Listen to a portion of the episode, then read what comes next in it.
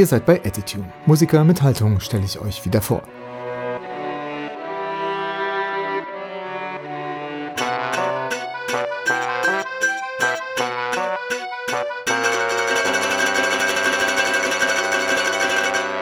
Ich bin Nico. Diesmal geht es zum einen um eine Band, die ist, ja, deutsch besetzt, aber hat tatsächlich internationale Wurzeln. Sie sagen aus Tennessee. Lucille and the Rocky Boom heißen sie. Und ob das stimmt mit Tennessee, könnt ihr ja dann gleich hören. Diese Band hat gespielt im Münchner Bellevue de Monaco im Rahmen einer Benefizaktion für die Angehörigen der Opfer des Anschlags von Hanau. Dazu habe ich auch mit Moritz gesprochen. Er war beim Bellevue für diese Veranstaltung zuständig. Die hatten das Konzert geplant, nachdem Hanau passiert ist und dann kam Corona. Wie sie es trotzdem geschafft haben, das Konzert durchzuführen, hört ihr gleich. Ein paar Interner kurz. In meinem Podcast versuche ich einmal pro Monat Künstlerinnen, Musiker vorzustellen, die neben der Musik noch etwas anderes unternehmen und damit eben auch Haltung zeigen.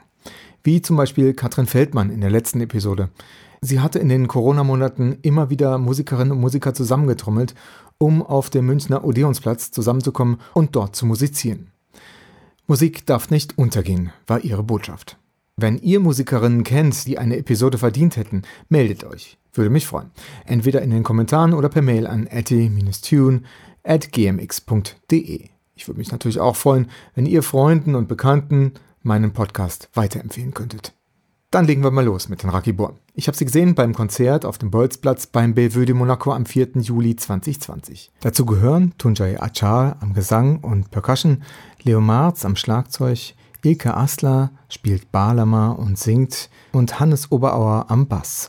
Und so hören sie sich an.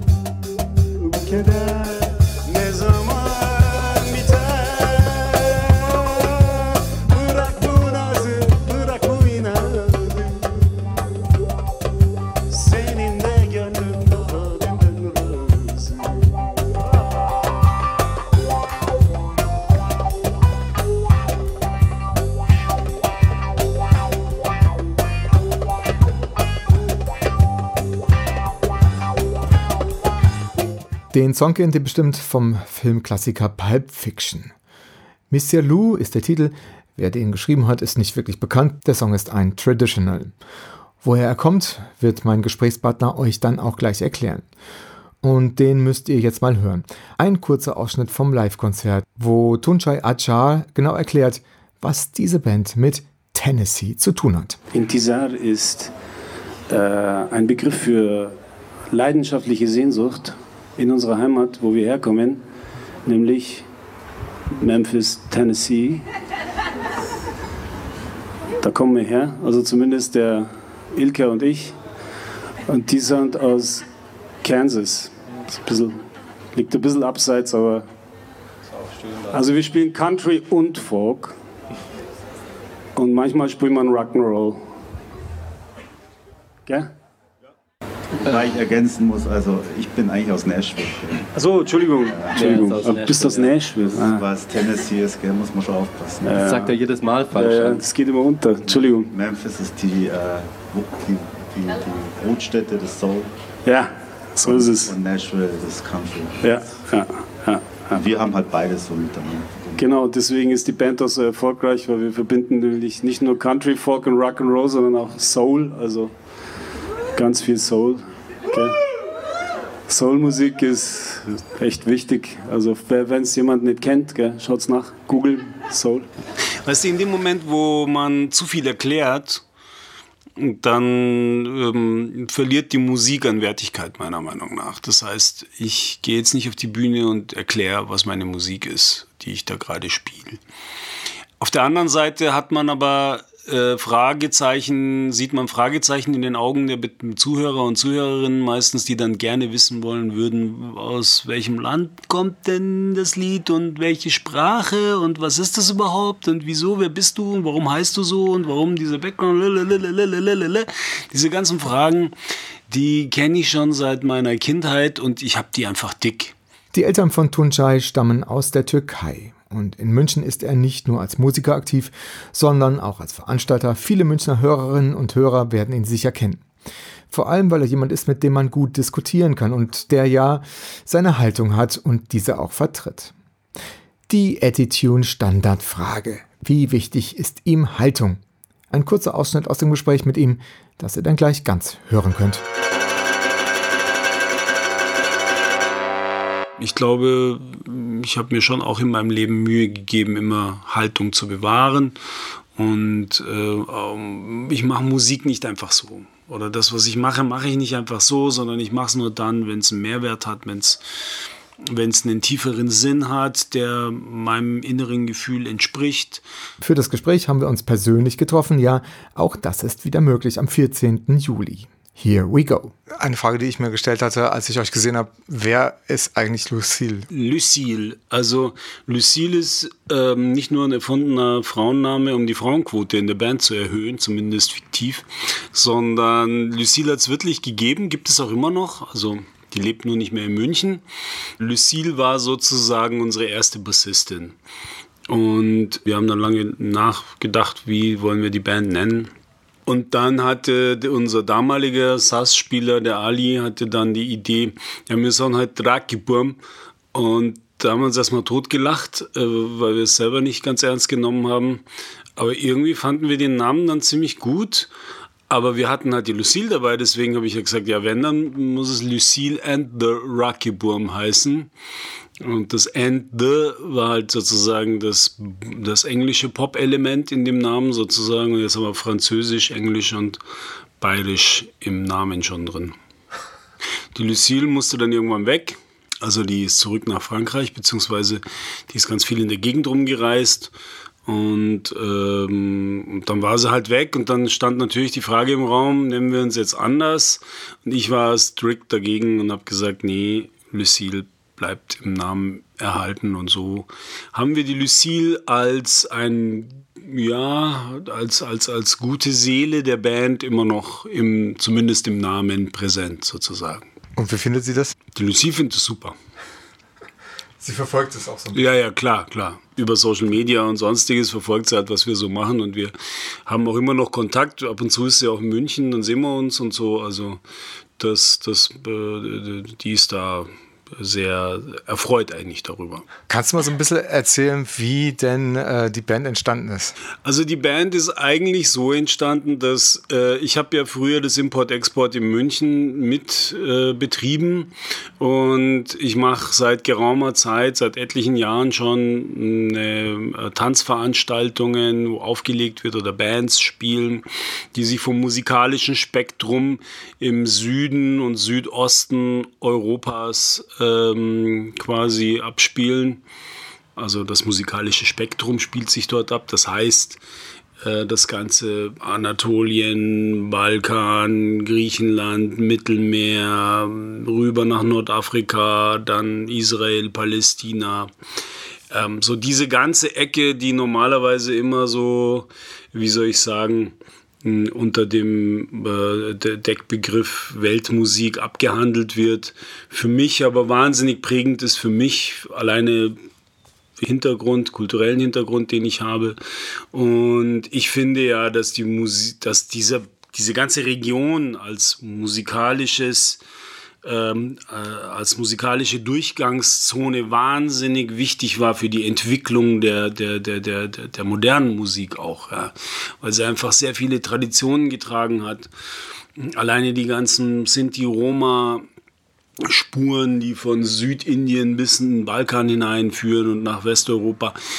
Ähm, dann aber auch über die andere Seite, über Spanien, Gibraltar. Und das sind einfach wahnsinnig wichtige Einflüsse, ähm, die schon immer in der Popmusik zur Geltung kamen. Und von, wenn ich Popmusik sage, dann meine ich damit nicht nur die westliche Popmusik, die sich äh, so als die Essenz der, des Pop definiert. Das ist für mich überhaupt nicht so weil äh, Pop gab es schon seit Jahrhunderten meiner Meinung nach, also populäre Lieder sozusagen.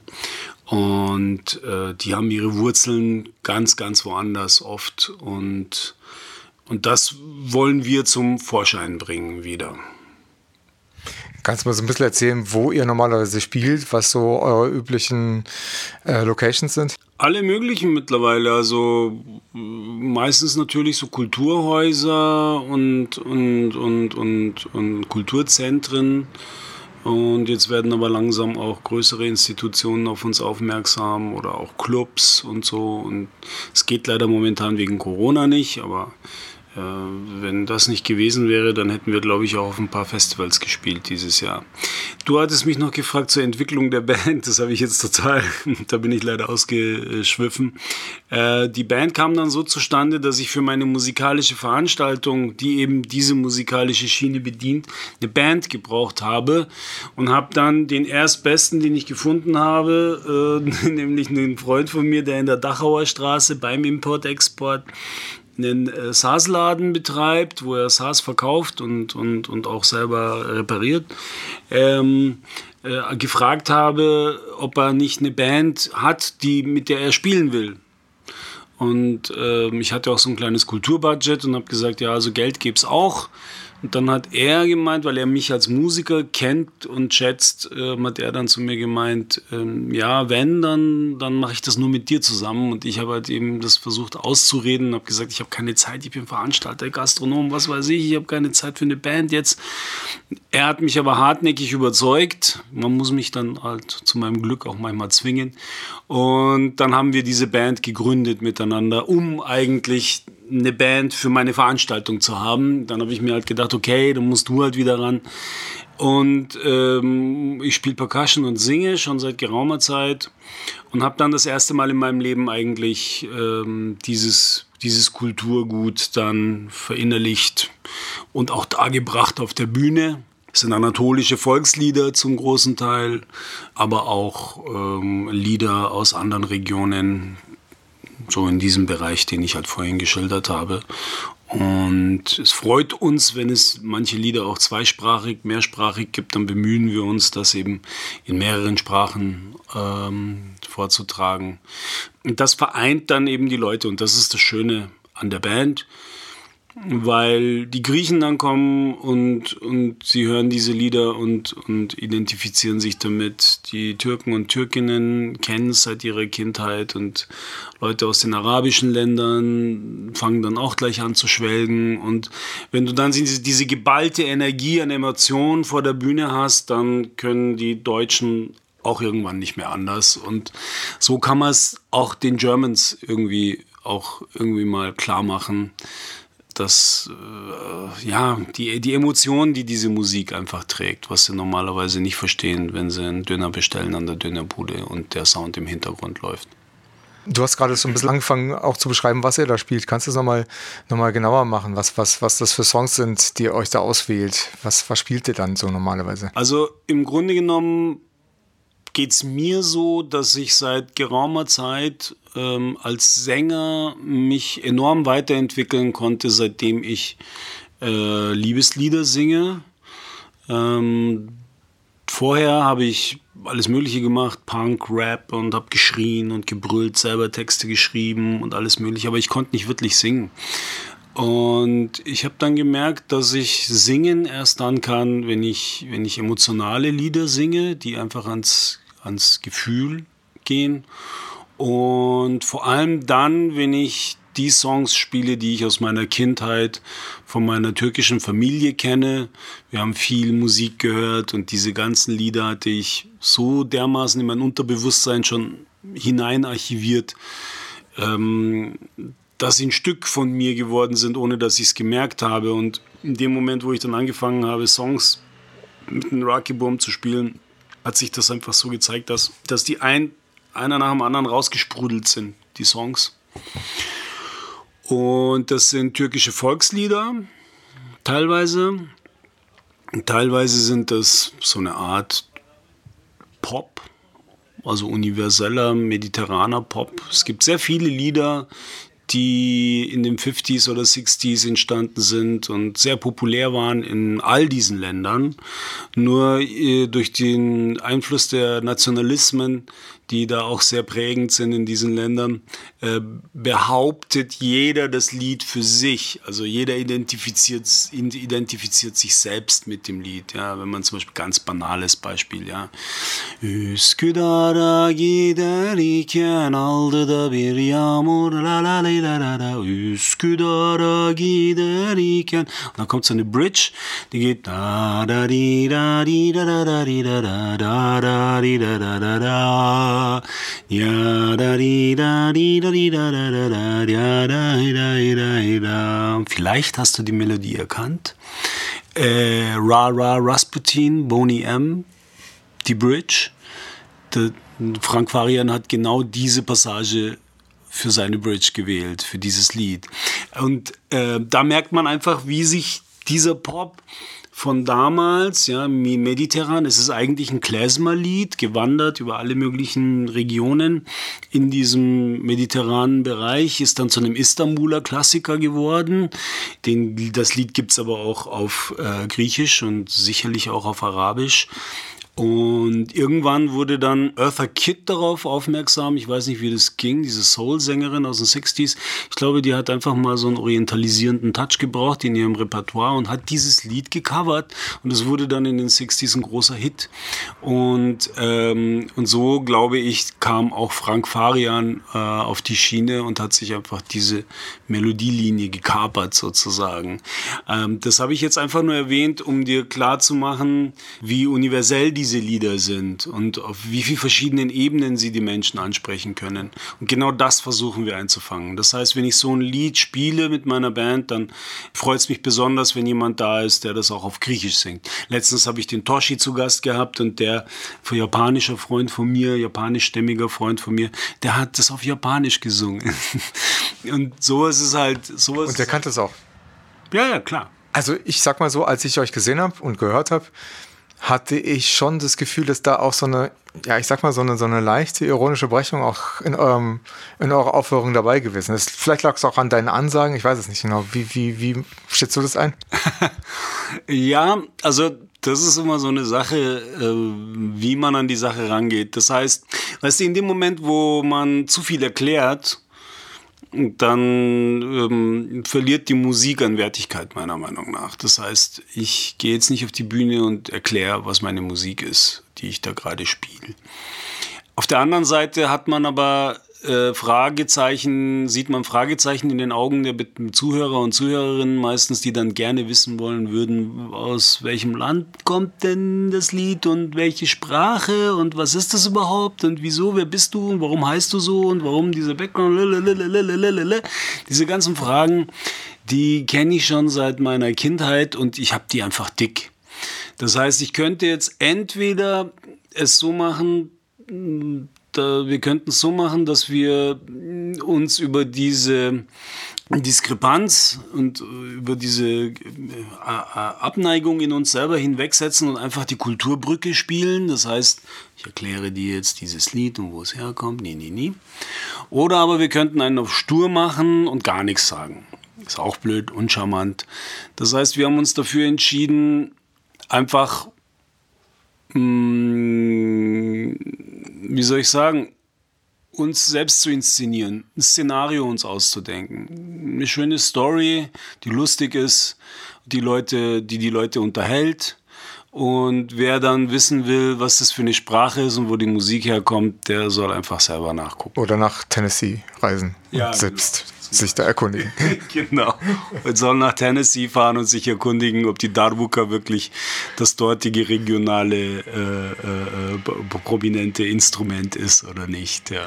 Ja, also ich glaube, das ist nicht so falsch, die Interpretation. Ne? Dass, dass eher, sag ich jetzt mal, wirklich die, die nationalistische Deutung von solcher Musik eben, oder Umdeutung eigentlich von der Aussage von solchen Musikarten einfach ignoriert und einfach nur drüber lächelt. Genau, weil die Musik hat ihre eigene Sprache. Ich habe ähm, ich hab's nicht gerne, wenn die Nationalismen ähm, Kultur oder Kunst für sich ok okkupieren und im Grunde genommen, wenn man sich der eigenen Wertigkeit der Musik wirklich ähm, mh, bewusst werden will, dann muss man dieses ganze, diese, die, diese, diese, diesen ganzen Rahmen, diesen, diesen, diesen nationalkulturellen Rahmen komplett weglassen. Der hat bei Musik überhaupt nichts verloren, meiner Meinung nach.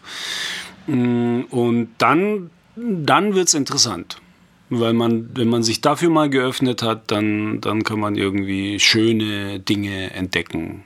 Zum Beispiel ein Soundtrack von, von, von Pulp Fiction. Als ich den zum ersten Mal gehört habe, ja, mit dieser, mit dieser reißenden Gitarre irgendwie und diese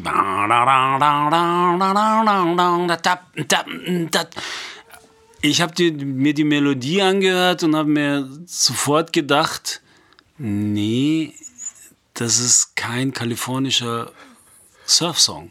Das ist kein kalifornischer Surfrock. Da steckt irgendwas anderes dahinter. Aber es ist, kommt mit Sicherheit nicht aus Nordamerika, dieser Song. Und dann habe ich tatsächlich so ein bisschen recherchiert und erst dann habe ich erkannt, dass das ein alter Rembetiko-Klassiker ist, den es auch auf Türkisch gibt, also in meiner zweiten Heimatsprache. Und äh, dann habe ich ein ganz neues musikalisches Feld dadurch eröffnen können, durch diesen Film von Quentin Tarantino und durch seine Auswahl an Soundtrack. Äh, und habe dann auch festgestellt, dass derjenige, der diesen Song damals in Kalifornien berühmt gemacht hat, nämlich Dick Dale, der Gitarrist, ein äh, Nachfahre von argentinischen Einwanderern in die Vereinigten Staaten ist.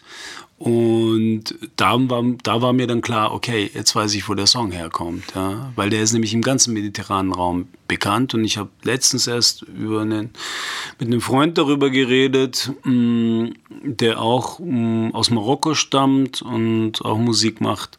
Der hat gemeint, ähm, dass er erfahren hat, dass dieses, diese Melodie ihren Ursprung in Pakistan hat. Das sind die Sachen, die mich interessieren wollte gerade meinen, ich finde, das hat ja so eine arabische Tonleiter eigentlich, ne, die es verfolgt. Genau. Ja, kannst du mal erzählen, so wie ihr ankommt und, und wer so eure Fans sind? Ja, in erster Linie halt unsere Freunde, Freundinnen und Bekannte. Ähm, und da durch unsere unterschiedlichen Backgrounds kommen da halt auch sehr unterschiedliche Menschen zusammen. Ähm, das geht ja nicht quer, quer durch. Das ist irgendwie so sehr, sehr, sehr, sehr, sehr, wie soll ich sagen, äh, heterogen bei uns. Ganz unterschiedliche Leute stehen auf unserem Sound, was ich auch sehr erstaunlich finde und was mich dann auch fasziniert. Mai, das liegt auch sicherlich daran, dass wir als Typen auch in der Lage sind, diese emotionalen Welten auch zu transportieren.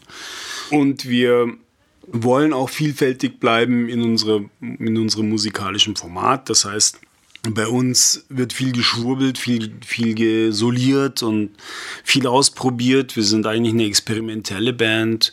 Mm, wir spielen gerne rum mit Synthesizern und diversen Effekten und kommen dann gerne wieder zurück auf die traditionelle Struktur der Songs, aber wir bewegen uns zwischendurch einfach in ganz andere Welten hinein. Und ich glaube, das macht es dann schon aus, das, das, äh, das, das bricht quasi aus aus dem Format der Folklore, in dem wir auf keinen Fall ähm, eingekastelt bleiben wollen. Also Folklore machen wir auf keinen Fall. Ne? Wie ist es mit eurer Zusammensetzung? Ich sag mal, äh, ihr kommt ja aus unterschiedlichen Nationalitäten oder beziehungsweise von eurem Background her persönlich. Hat es da mal irgendwie Schwierigkeiten gegeben oder, oder habt ihr euch schon, schon von klein auf so gut gekannt? Oder? Ja. Also ich sag, sag mal auch von außen, ne, möglicherweise, dass da möglicherweise Veranstalter sagen würden, das ist ungewöhnlich oder was auch immer. Nee, überhaupt nicht eigentlich. Hm. Nee, ganz stinknormale Band wie die andere auch. Das sind drei Deutsche. Mittlerweile sind es fünf Leute insgesamt. Also wir haben jetzt noch, noch einen DJ dabei, der einen Sampler und, und Cuts bedient. Und ähm, das sind drei Deutsche. Nee, wir sind alle Deutsche eigentlich. und äh, zwei von uns haben mal türkischen Background. Das ist das Einzige. Zwei Chiemgauer, ein Schweizer Deutscher. Und so. Ich habe natürlich so ein bisschen nach deinem Namen mal gegoogelt und da wurde mir bewusst, dass ich da natürlich überhaupt keine Ahnung habe von der Münchner Kulturszene. Und ähm, insofern, äh, du hast ja anscheinend auch einen recht spannenden Lebenslauf bis zu der Band Lucille and the Rocky Burm hinter dir. Ich weiß nicht, magst du mal ein bisschen erzählen? Du hast ja, du hast ja, das erste, was mir auffiel, war ja, glaube ich, so, was da zumindest in der Presse stand, war ja deine Erfahrung als, als Graffiti Künstler, mhm. oder? Mhm. Ja, also das war damals Mitte 80er. Ich habe ja auch schon einige Jahre auf dem Muckel. Und äh, das war so eine Zeit, da. Also ich war so ein typisches Gastarbeiterkind eigentlich, wenn man das so nennen darf. Zweite Generation und relativ jung, völlig naiv von Kulturszene oder so konnte man uns nicht viel erzählen damals, weil wir einfach aus dem, aus dem klassischen Proletariat kamen. Ja, meine Eltern sie haben beide am Fließband gearbeitet bei BMW und meine, meine ganze Familie sind alles ähm, Land, die kommen aus, dem, aus der landwirtschaftlichen Tradition, Schwarzes Meer äh, in der Türkei. Und ähm, das ist einfach nicht mein Gebiet gewesen. Das heißt, es war mir komplett fremd. Und ich habe mich eh fremd gefühlt, sage ich mal, und ähm, konnte mich nicht so richtig einordnen. Ich meine, das ist auch ein Teenager-Ding, ja. Daraus schöpft man ja auch eine Menge Energie dann, ja, und äh, habe dann schon nach Möglichkeiten gesucht, mich selber auch expressiv zu äußern. Das war so ein instinktives Be Bedürfnis in mir. Und da kam die Hip-Hop-Bewegung genau richtig und hat auch den Nagel auf den Kopf getroffen. Das heißt, meine kreative Laufbahn fing eigentlich an damit. Ich habe damals getanzt. Ja, ich habe gebreakdanced sozusagen. Hab dann so einen Typen getroffen, der gemeint hat, ah, Breakdance ist ja langweilig, hast du schon mal an Graffiti gedacht? Und das war für mich etwas, was irgendwie in Deutschland für mich nicht machbar war. Damals im, in meinem zarten Alter von 14 Jahren. Und der Typ hieß Lumit, das wurde dann ein sehr guter Freund von mir und wir sind tatsächlich zusammen ähm, nachts rausgetigert mit geklauten Sprühdosen und haben äh, Münchens äh, Wände verschönert. Äh, irgendwann blieb es dann nicht bei den Wänden und wir haben dann tatsächlich den ersten S-Bahn-Zug, den ersten europäischen S-Bahn-Zug gemalt. Und das war der berühmte Geltendorfer Zug. Das war einfach so ein, es ist einfach passiert, weißt du.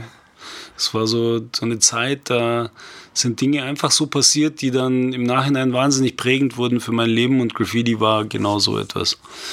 Also es war eine kurze Zeit. Ich bin, ich bin nicht lange bei Graffiti geblieben, weil ich dann andere Dinge zu tun hatte. Aber ich war einer der Graffiti-Pioniere in Europa, ja.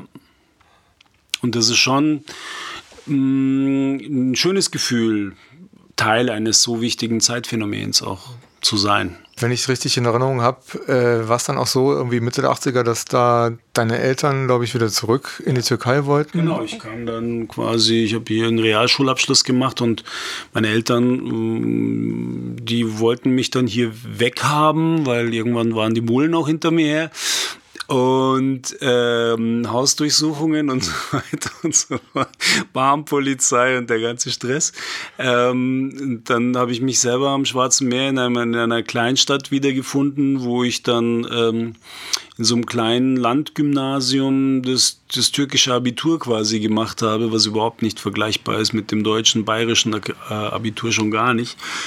Aber ich habe da wahnsinnig viel gelernt. Ja? Also das war einfach eine, eine, ganz andere Nummer. Ich kam aus diesem ähm, aus diesem Luxusleben, möchte ich mal in Anführungsstrichen sagen, äh, kam ich dann äh, in ein Leben hinein, wo es um ganz andere Dinge ging.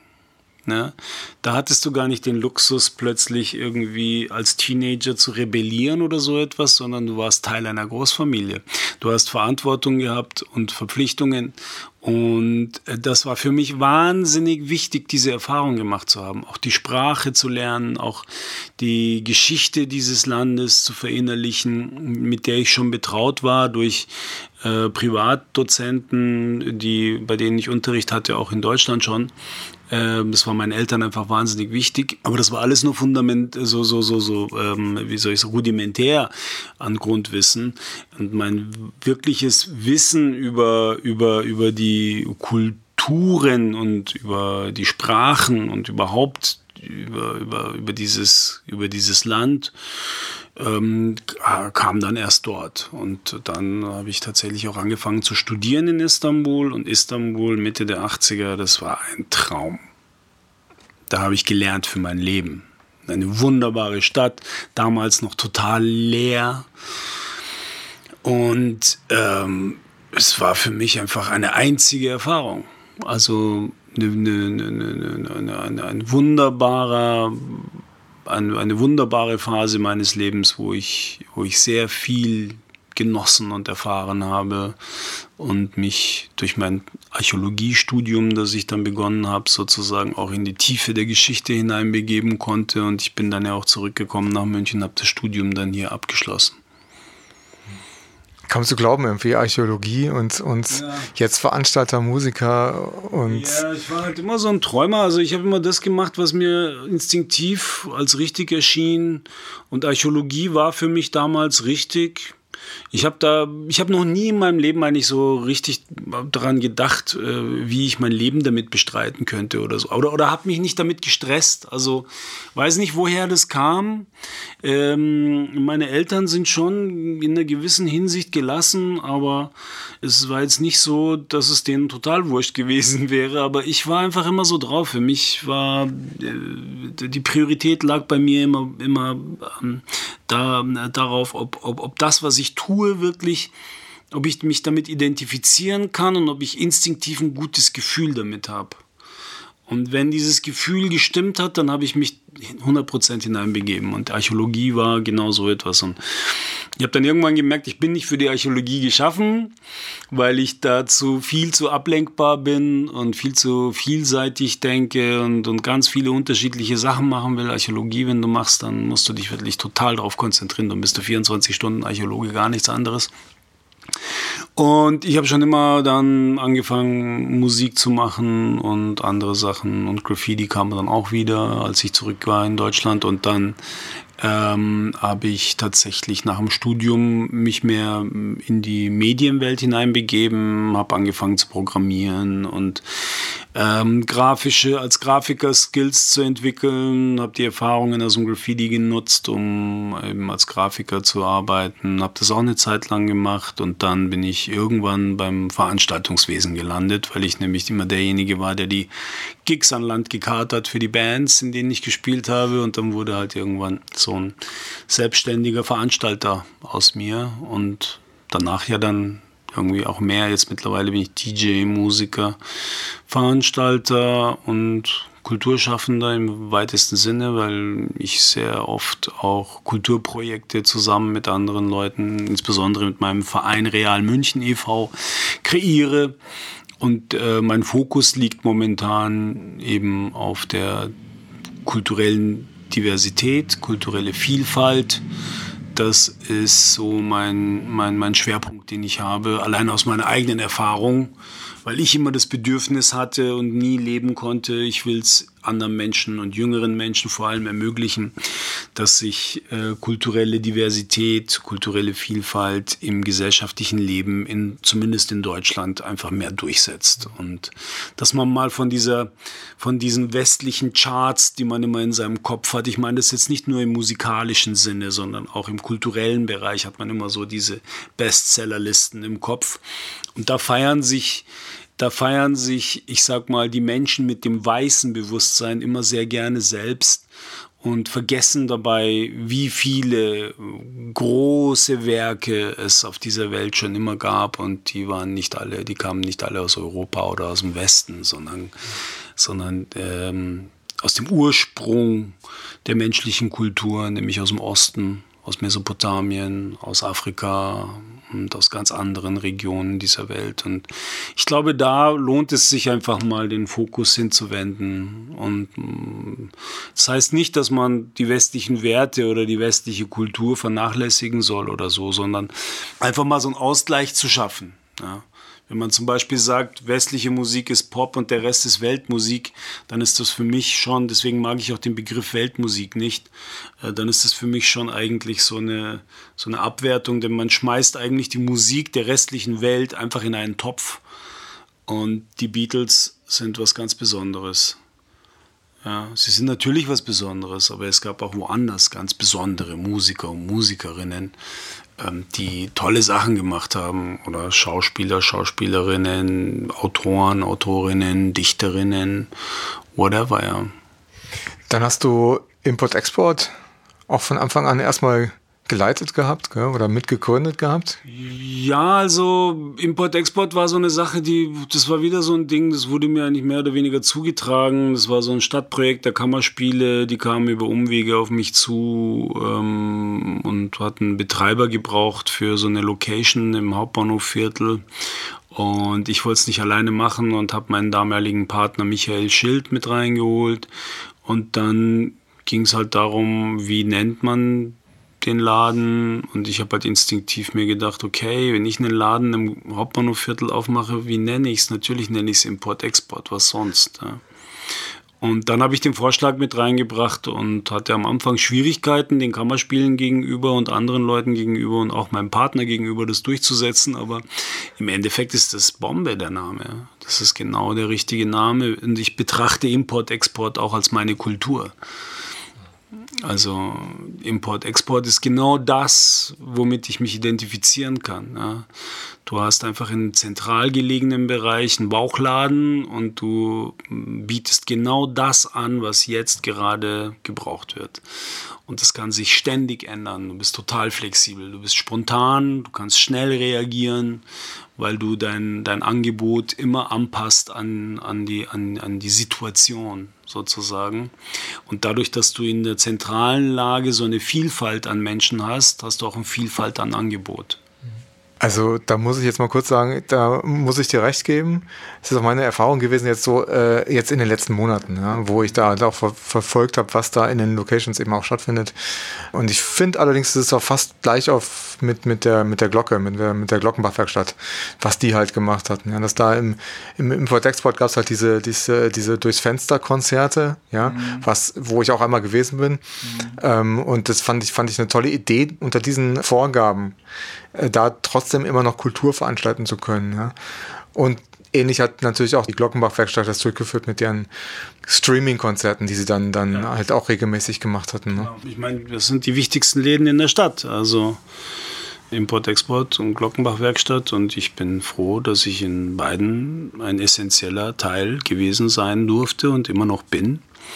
Also in der Glockenbach-Werkstatt bin ich seit über 15 Jahren im Vorstand und äh, habe auch durch meine Tätigkeit im Stadtteiltreff und durch die in der Konzertlandschaft der, der Glockenbach-Werkstatt im Wesentlichen eben genau dazu beigetragen, dass die Glockenbach-Werkstatt sich so entwickelt hat, wie sie sich entwickelt hat. Zusammen natürlich mit ganz vielen anderen tollen Leuten, aber eine Zeit lang war ich da sehr, sehr aktiv. Jetzt mittlerweile nicht mehr so.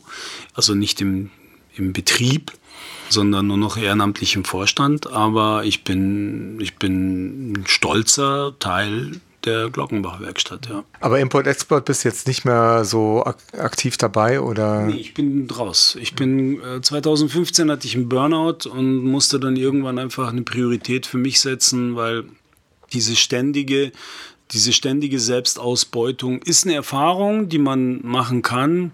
Man sollte nur nicht hängen bleiben drauf, ähm, weil irgendwann, irgendwann muss man halt äh, eine, eine Priorität setzen seines Körpers und seines Geistes Willen. Wenn du merkst, Körper und Geist machen nicht mehr mit, dann ist eine Entscheidung fällig und die Entscheidung habe ich getroffen und bin rausgegangen und bin aber froh, dass der Laden immer noch in guten Händen ist, wie man sieht.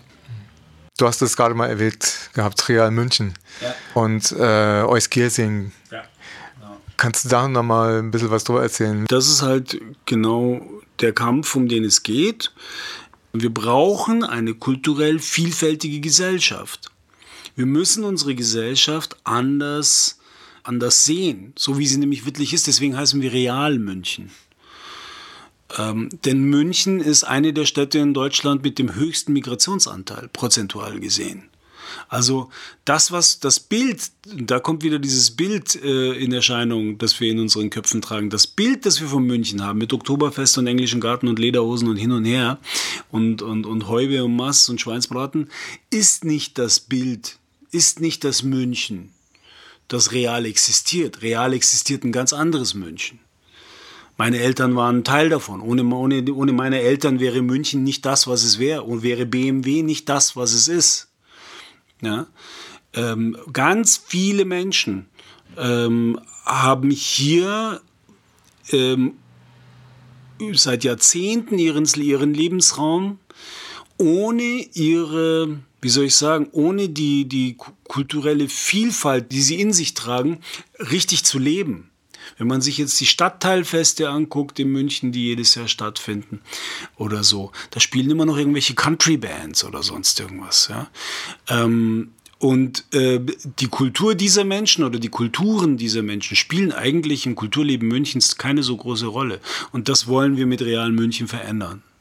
Das heißt, das sollen nicht nur diese Menschen, also die, die mit vielfältigem Hintergrund meine ich damit, auf die Bühnen sondern sie sollen, sie müssen im Idealfall sollten sie diese Veranstaltungen, große Events mitorganisieren, mitkuratieren, mitbestimmen, die kulturellen Inhalte mitbestimmen. Menschen mit Migrationshintergrund müssen die Intendanz von großen städtischen Theatern innehaben. Irgendwann mal. Sie müssen sich äh, in der Politik bewegen, sie müssen, sich im, sie müssen im Kulturleben sichtbar sein und nicht nur unter ferner Liefen ihre Arbeit verrichten, sondern wirklich als prägnante Persönlichkeiten in Erscheinung treten, damit wir hier in dieser Gesellschaft überhaupt in der Lage sind, uns all die Kapazitäten, die wir haben, nutzen zu können. Denn äh, Menschen mit verschiedenen kulturellem Wissen, Sprachwissen und verschiedenen Backgrounds sind nicht nur eine Bereicherung, sondern sind das A und O, um dich in irgendeiner Form als Gesellschaft in dieser Welt, die sich so rasant wie weiterentwickelt, überhaupt behaupten zu können. Denn jemand, der in mehreren Sprachen denkt, in mehreren Sprachen fühlt, ähm, hat ein einen größeren Kosmos, einen größeren Erfahrungsschatz, ist beweglicher, flexibler, kann auf Situationen besser reagieren.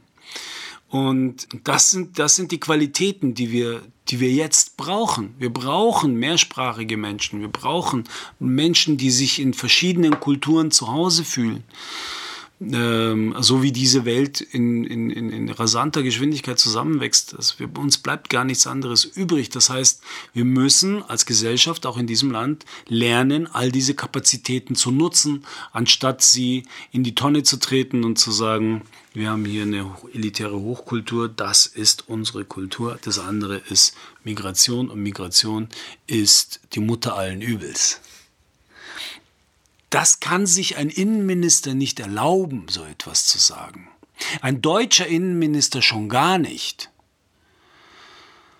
Denn ein deutscher Innenminister sollte wissen, dass Migration die Grundbasis jeglicher Kultur auf dieser Welt schon immer gewesen ist. Und wenn er aus Bayern stammt, dann sollte er das erst recht wissen. Denn Bayern ist Durchzugsgebiet Nummer eins. Und das nicht nur seit dem Römischen Reich. dessen muss man sich bewusst werden. Man kann nicht hergehen und so tun, als wäre man hier auf irgendeiner Erbsenkugel äh, äh, stationiert. Seit Jahrtausenden. So ist es nicht. Ohne Migration hätte es die Renaissance nie gegeben. Der Weihnachtsmann kommt aus dem Osten. Der Osterhase kommt aus dem Osten. Ostern kommt von Osten, also rein etymologisch gesehen. Verstehst du? Der Begriff Ostern kommt aus, vom, von Osten. Also insofern muss man den Fokus verlagern. Man muss einfach mal ähm, ne, ne, ne, ne, ein Gleichgewicht herstellen in der Fokussierung. In dieser westlich-weißen Fokussierung werden wir als Gesellschaft in Europa untergehen. Deswegen brauchen wir eine, eine, einen offeneren Umgang mit, mit, mit dem Begriff Kultur mit Jahren München macht ihr aber letztendlich auch sowas wie was Unterhaltsames letztendlich, auch für, für die Bürger und Bürgerinnen jetzt in der Stadt, wenn ich es richtig gesehen habe, oder? Ja, natürlich. Also ich rede jetzt sehr ernst, das tut mir auch schrecklich leid, aber das sind ernste Themen. Also diese Ernsthaftigkeit trage ich aber in mir, auch wenn ich unterhalte.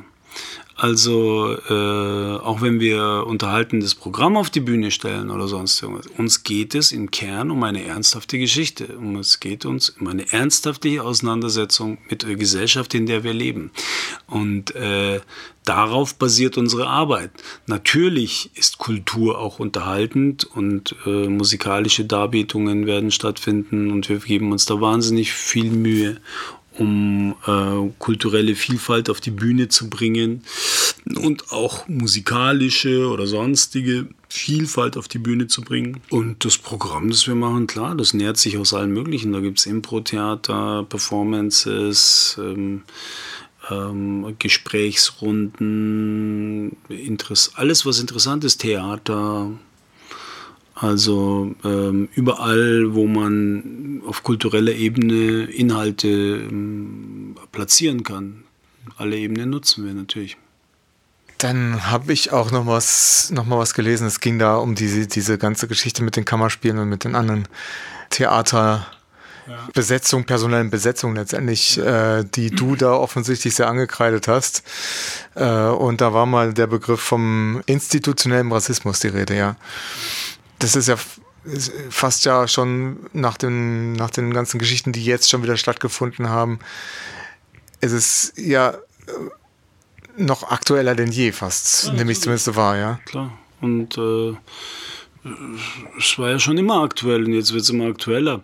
Also mir geht es auch nicht, also mir ging es auch bei der Geschichte überhaupt gar nicht um, um eine um, eine, um Angriff auf die nur die deutsche elitäre Kultur. Überhaupt nicht. Mir geht es da um einen Kampf, um eine Kampfansage gegen jegliche Form der elitären Kultur. Und die hast du ja überall. Also auf der ganzen Welt hast du Elite.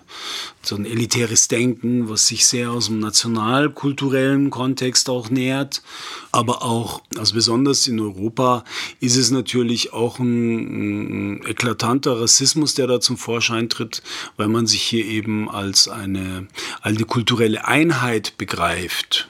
Ja, und äh, da, da wird es da wird's dann halt schwierig. Und das institutionalisiert sich im wahrsten Sinne des Wortes eben in solchen Institutionen. Da geht es um Theater, da geht es um Kultureinrichtungen, da geht es um große Budgets, da geht es um Fonds, Stiftungen etc. Und da geht es auch um Politik, da geht es auch um die Regierung, da geht es auch um, um Ministerien. Und ähm, das ist, habe ich gemerkt, ein ziemlich harter Brocken. Also der Kampf, den wir damals mit Goethe-Protokoll hier 2013 ähm, ähm, ange, äh, angetrieben haben, da haben wir gemerkt, okay, ähm, der richtet sich auch gegen uns selbst auch gegen die elitären Strukturen in uns selbst. Goethe-Protokoll, kannst du kurz erklären? Goethe-Protokoll ist quasi die Bewegung, die aus dieser äh, oppositionellen Strömung damals entstanden ist, 2013. Bülent Kulluk, Çugap, Kani Grigorian, Tunay äh, Önder, ich, Emre Akal, dann Simone Egger und, und Peter Arum Pfaff und äh, noch ein paar andere Namen, die mir jetzt auf die Schnelle nicht einfallen. Berivan Kaya fällt mir gerade ein. Ähm, aber ähm, wir haben halt gemerkt, wir kommen an unsere eigenen Grenzen, weil wir einfach schon so durchdrungen sind von die alle äh, von diesem von dieser elitären Vorgabe. Das heißt, in dem Moment, wo du dagegen äh, äh, rebellierst, äh, merkst du, du gerätst plötzlich intern einfach äh, an Fronten. Und ich glaube, da mm, braucht es noch wahnsinnig viel Arbeit. Aber im Grunde genommen geht es darum, klar, es geht um Positionen im Theater auch. Ja. So, jetzt äh, schließen wir mal den Kreis. Also äh, das heißt, Du hast mit all diesen Backgrounds im Kopf auch immer noch für die Band gesungen und hattest da mal irgendwie den Auftritt im Februar, glaube ich, im Blick gehabt, geplant gehabt auf dieser ja, genau. Faschingsfeier. Gell? Äh, magst mal kurz erzählen, wie wie es dann was dann wie es dann gelaufen ist? Also es lief für uns wahnsinnig gut und dann haben sich einige Sachen ereignet, die sehr ernüchternd waren. Es gab ja einige Anschläge. Der Anschlag in Halle, äh, ganz schlimm. Und der in Hanau ist schwerwiegend, weil da handelt es sich eigentlich um den größten Terroranschlag in der Geschichte der Bundesrepublik. Und das hat uns natürlich nicht kalt gelassen. Und dann kam die ganze Corona-Nummer. Und wir wollten ja eigentlich im Februar der Menschen in Hanau gedenken. Äh, und dann kam die Corona-Sache und wir hatten eigentlich schon einen Termin mit einem Veranstalter ausgemacht, wo wir auftreten und das hat dann eben wegen der Pandemie nicht geklappt. Und so äh, mussten wir dann einige Monate warten und konnten dann erst jetzt äh, im Juli sozusagen mh, hm, diese Veranstaltung nachholen im, im Bellevue de Monaco eine Einrichtung, die sich speziell um geflüchtete Menschen kümmert, aber auch um gesellschaftliche Belange. Und die haben uns netterweise eingeladen, beziehungsweise wir hatten die Idee, dass wir eine Benefizveranstaltung daraus machen und die haben diese Idee dankend angenommen und dann konnten wir das durchführen und haben dann insgesamt fast 1000 Euro sammeln können für die Verbliebenen Genau. Und so ist das Ganze entstanden. Und da, das wurde gestreamt und ein sehr schönes Konzert ist es geworden. An dieser Stelle würde ich gerne das kurze Gespräch mit Moritz von Bellevue einspielen. Mit ihm hatte ich mich unterhalten am 8. Juli 2020. Ja, magst du mal kurz erzählen, wie ihr auf die Idee gekommen seid, da zu Hanau da solche Veranstaltungen durchzuführen? Ursprünglich äh, angefangen hat tatsächlich alles ähm, am 19. Februar selber. Wir hatten für den Tag danach, den 20. Februar, ursprünglich unseren Bellevue Faschingsball geplant.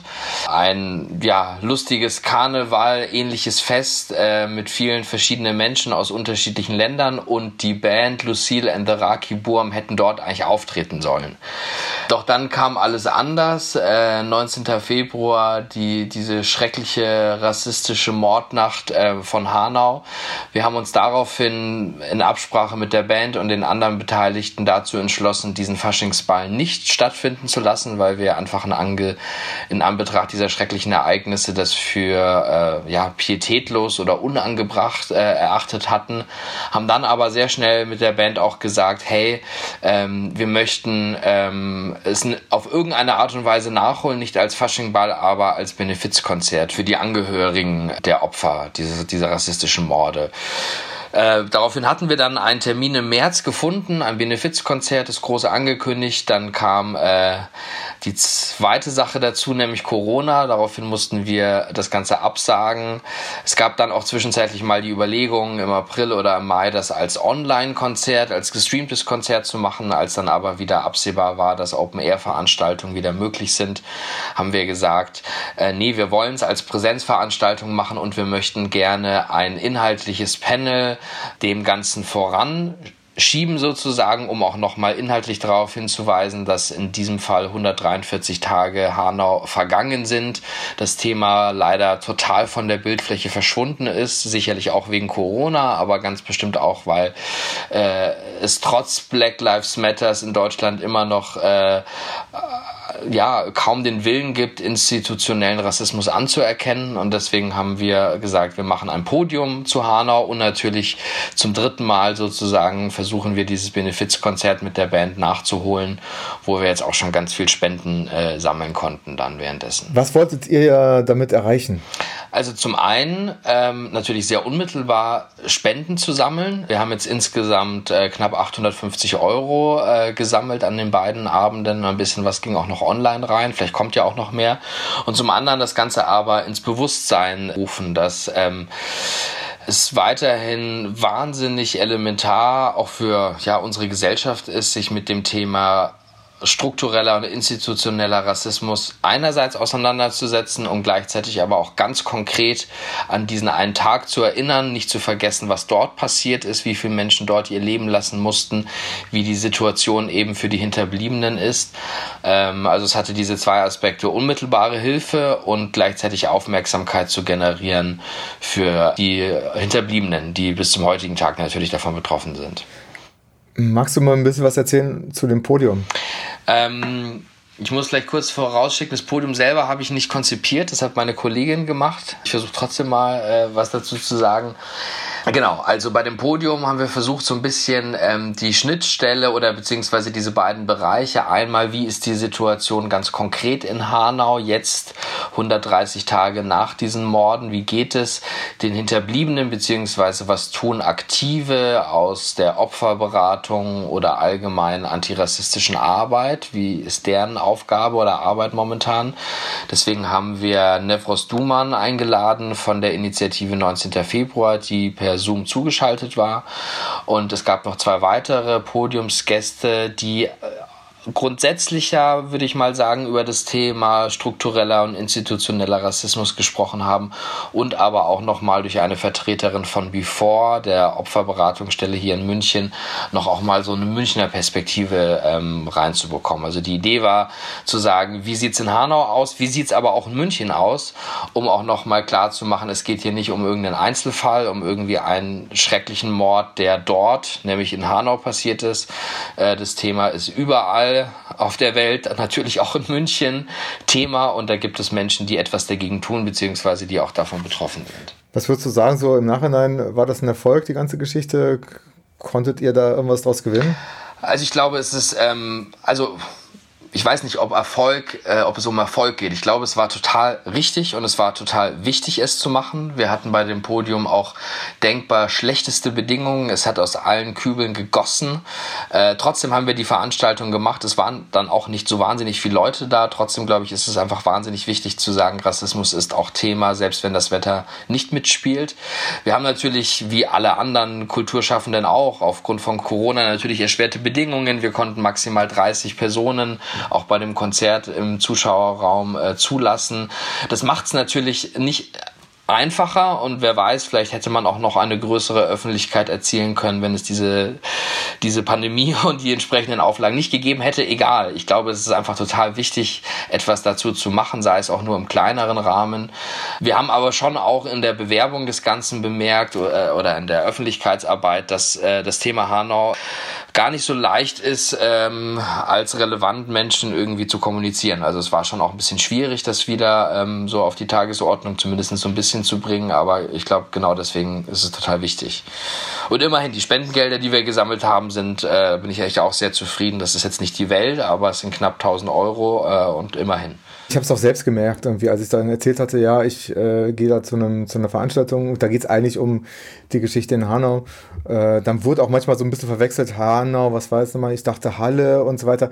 Da liegen zwar nur ein paar Monate dazwischen, ja, aber da ist halt mit Corona so wahnsinnig vieles im Umfeld noch passiert. Das ist, glaube ich, irgendwie, da hast du schon recht, irgendwie, dass man da äh, dieses Thema nicht wirklich aus dem Blick verlieren darf. Ich habe auch ansonsten irgendwie gedacht, dass das letztendlich äh, es gibt ja so viele andere relevante Themen, also auch was, was, Klimaschutz betrifft und so weiter und so fort. Eben auch Rassismus. Das ist jetzt natürlich durch, durch Amerika nochmal noch mal stark geworden. Aber äh, trotzdem habe ich so die Befürchtung gehabt, eine Zeit lang, wo halt äh, Corona das Top-Thema gewesen ist, dass solche Themen da einfach untergehen.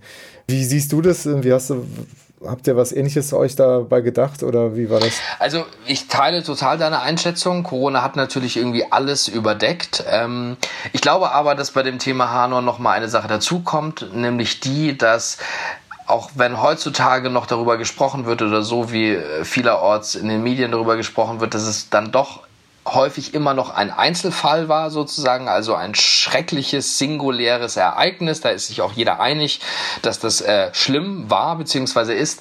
Aber eben, ja, ich finde schon auch überwiegend die Bereitschaft fehlt zu sagen, nein, es ist eigentlich kein singuläres Ereignis, sondern es ist Teil von einer Struktur, die über äh, lange, lange, lange Zeit gewachsen ist. In anderen Ländern natürlich auch und sicherlich in Amerika auch noch mal viel drastischer aufgrund der US-amerikanischen Geschichte. Aber es geht wirklich um ein grundsätzliches Problem mit Rassismus, das es ja auch in Deutschland gibt. Und äh, im schlimmsten Fall äußert sich Rassismus so, wie es in Hanau passiert ist. Aber darüber hinaus gibt es alltäglich das Problem. Und ich glaube, das anzuerkennen und zu sagen, auch wir haben ein Problem, auch wir haben in unseren Behörden ein Problem damit. Wir müssen da schonungslos und offen damit umgehen. Ja, äh, dieses Wissen darum gibt es halt nur sehr begrenzt. Und deswegen ist es dann, glaube ich, noch mal schwieriger zu sagen, man spricht 130 Tage danach über Hanau und aber auch Rassismus. Darf ich doch mal was anderes fragen zu den eigentlichen Veranstaltungen selbst? Irgendwie, du hast mal gerade angedeutet, es hat geschüttet beim Podium. Aber gab es denn da so, wie würdest du die Schwierigkeiten beschreiben? Das war ja, wenn ich es richtig verstanden habe, war das ja von Bellevue eigentlich das erste Konzert, was in dieser Form jetzt nach Corona stattgefunden hatte, wo halt auch Publikum da war. Aber kannst du mal kurz erzählen, wie, wie, das, wie das gelaufen ist, organisatorisch? Also wir hatten schon zwei andere Konzerte davor im kleineren Rahmen und die Glocke hat ja auch, die Glockenbach-Werkstatt macht ja ebenfalls Programm auf dem Bolzplatz und die hatten auch schon Konzerte davor. Ganz grundsätzlich vielleicht zu diesem Open-Air-Programm, was wir auf dem Bolzplatz machen. Ähm, es ist natürlich einerseits wahnsinnig ähm, streng reguliert alles oder wir müssen alles sehr, sehr streng regulieren. Es gibt eine verbindliche Anmeldung, es gibt zugewiesene Sitzplätze für die Zuschauer, damit der Sicherheitsabstand eingehalten werden kann. Es gibt ein Getränkeverkauf, wo wir selber den Gästen die Getränke an den Platz bringen, damit wir Warteschlangen und dergleichen vermeiden. Also es ist sozusagen ja eine natürlich neue und ungewohnte Situation auf der einen Seite, die auch eine entsprechende organisatorische Vorarbeit braucht. Und andererseits ist es aber, finde ich, dieser Ort, äh, der so viel Charme und Spontanität und äh, Freude an Kultur von sich aus mitbringt, mit diesen wunderschönen besprayten äh, Graffiti-Wänden. Und äh, Ne, einerseits hat man dann sozusagen diesen sehr schönen, lebendigen Ort, der ja auch eine Geschichte hier in München hat, und andererseits diese Regeln. Und äh, ich finde, dass es beides total gut funktioniert eigentlich. Das war Moritz. Noch ein paar Fragen an Tunjai. Du hast ja auf dem Konzert auch gleich am Anfang nochmal dazu Stellung genommen, ne, zu den ganzen Geschichten, ja, ja, die da im Vorfeld gelaufen sind. Ähm, mhm. Wie wichtig war es dir da halt auch vor dem zugegeben auf 40 Personen, glaube ich, beschränkten Publikum da nochmal zu sagen, was, was, was dir am Herzen lag? Ja, also ich habe im Großen und Ganzen nicht viel anderes gesagt als jetzt auch. Und äh, die Arbeit, die wir ja seit Jahren schon leisten, also Menschen wie ich meine ich damit, mit dem, mit einem, mit dem vielfältigen Backgrounds, ähm, die sich engagieren in der Soziokultur und in der Gesellschaft. Unsere Arbeit zeigt es ja eigentlich, ja, dass diese dass es im Grunde genommen eben darum gibt, geht, so ein Bewusstsein herzustellen, ein Bewusstsein für die, für die, für die eigene Gesellschaft, in der man lebt. Wenn man, wenn man die, die Gesellschaft nicht richtig analysiert und nicht richtig begreift, dann hat man ein komisches Fassadenbild davon im Kopf. Und wenn sich das mal richtig durchsetzt, äh, je nachdem, wie es geortet ist, kann es zu fatalen Auswirkungen kommen. Und dagegen, wie soll ich sagen, kann man auf institutionell politischer Ebene kämpfen, aber ähm, meine Herangehensweise ist einfach die kulturelle Ebene. Ich, ich, ich äh, leiste meine meine Arbeit auf der kulturellen Ebene, weil ich auch der Meinung bin, dass wie soll ich sagen? Ähm, ich bin, ich bin Typ, ich, ich möchte auch Freude haben und mein Leben genießen. Und ähm, weil wir kommen alle nur einmal auf diese Welt. Ich kann mich hier nicht als äh, Opfer begreifen oder als, äh, als ähm, benachteiligter Migrant oder so etwas, weißt du? Ähm, sondern ich begreife mich äh, als der Mensch, der ich bin. Und all diese, dieses ganze Yin-Yang drumherum dient mir eigentlich mehr oder weniger als, als, als, als Arbeitsraum um mein Leben auf eine sinnvolle Art und Weise zu verbringen mit all diesen wunderbaren Menschen zusammen. Und ähm, dazu gehört jeder einzelne Baustein und auch meine persönliche Geschichte gehört dazu. Ähm, und auch die Benachteiligung, auch der institutionelle Rassismus gehört dazu. Das ist alles ein Teil meines Lebens und damit setze ich mich auseinander. Ich weiß nicht, ob ich in der Lage sein werde, eine Gesellschaft zu erleben, in der es diese Form des Rassismus nicht mehr gibt. Aber ich weiß ganz genau, ich werde mein aller, allerbestes tun bis zu meinem letzten Atemzug, um, äh, um, um, um, um dieses Ideal in irgendeiner Form, auch wenn es nur in der Ferne ist, möglich erscheinen zu lassen. Und ähm, darum, darum, darum geht es mir bei dem Ganzen, was ich mache, geht es mir darum. Das gibt mir Erfüllung, das gibt meinem Leben Sinn. Und äh, besonders sinnvoll ist da eben in diesem Kontext die Musik. Letzte Frage, die ich eigentlich fast, fast allen Gesprächspartnern mal wieder stelle pro Episode mindestens einmal. Wie wichtig ist für dich äh, als Künstler, als Musiker, aber auch als Veranstalter, für wie wichtig hältst du auch Haltung zu zeigen? Hm, also ich bin der Meinung, man muss Haltung zeigen nicht nur als Veranstalter und Künstler. Und besonders beeinflusst haben mich in der Hinsicht Menschen wie Fela Kuti zum Beispiel oder aber auch ganz wichtige Personen aus dem türkischen Kultur- und Musikraum, wie zum Beispiel Ruhi Su ein Wahnsinnsmusiker, der auch sein ganzes Leben lang über Haltung gezeigt hat. Oder jetzt ganz nur ganz kürzlich erst äh, Grup Yorum, eine kämpferische Musikgruppe, die zwei ihrer mm, Mitmusikerinnen beim Hungerstreik verloren hat letztens in der Türkei ähm, weil sie ein Auftrittsverbot verhängt bekommen haben. Dagegen haben sie sich mit dem Hungerstreik gewehrt und zwei davon sind gestorben. Das sind Menschen, die äh, für ihre Belange eintreten und die Verantwortung vollkommen übernehmen für das, was sie tun und für ihre Ansichten und aber nicht nur für sich selber, sondern eigentlich für die gesamte Weltgemeinschaft. Und ähm, ihrem eigenen Heritage gegenüber, also ihrem eigenen kulturellen Erbe gegenüber. Und ich weiß nicht, ob ich in der Lage wäre, so etwas zu tun, aber solche Menschen, solche Menschen beeindrucken mich zutiefst. Und ähm, ich glaube, ich habe mir schon auch in meinem Leben Mühe gegeben, immer Haltung zu bewahren. Und äh, ich mache Musik nicht einfach so. Oder das, was ich mache, mache ich nicht einfach so, sondern ich mache es nur dann, wenn es einen Mehrwert hat, wenn es wenn es einen tieferen Sinn hat, der meinem inneren Gefühl entspricht. Und insofern, ich bin gerne selbstbewusst in meiner Haltung und äh, in dem, was ich mache, auch gerne selbstbestimmt.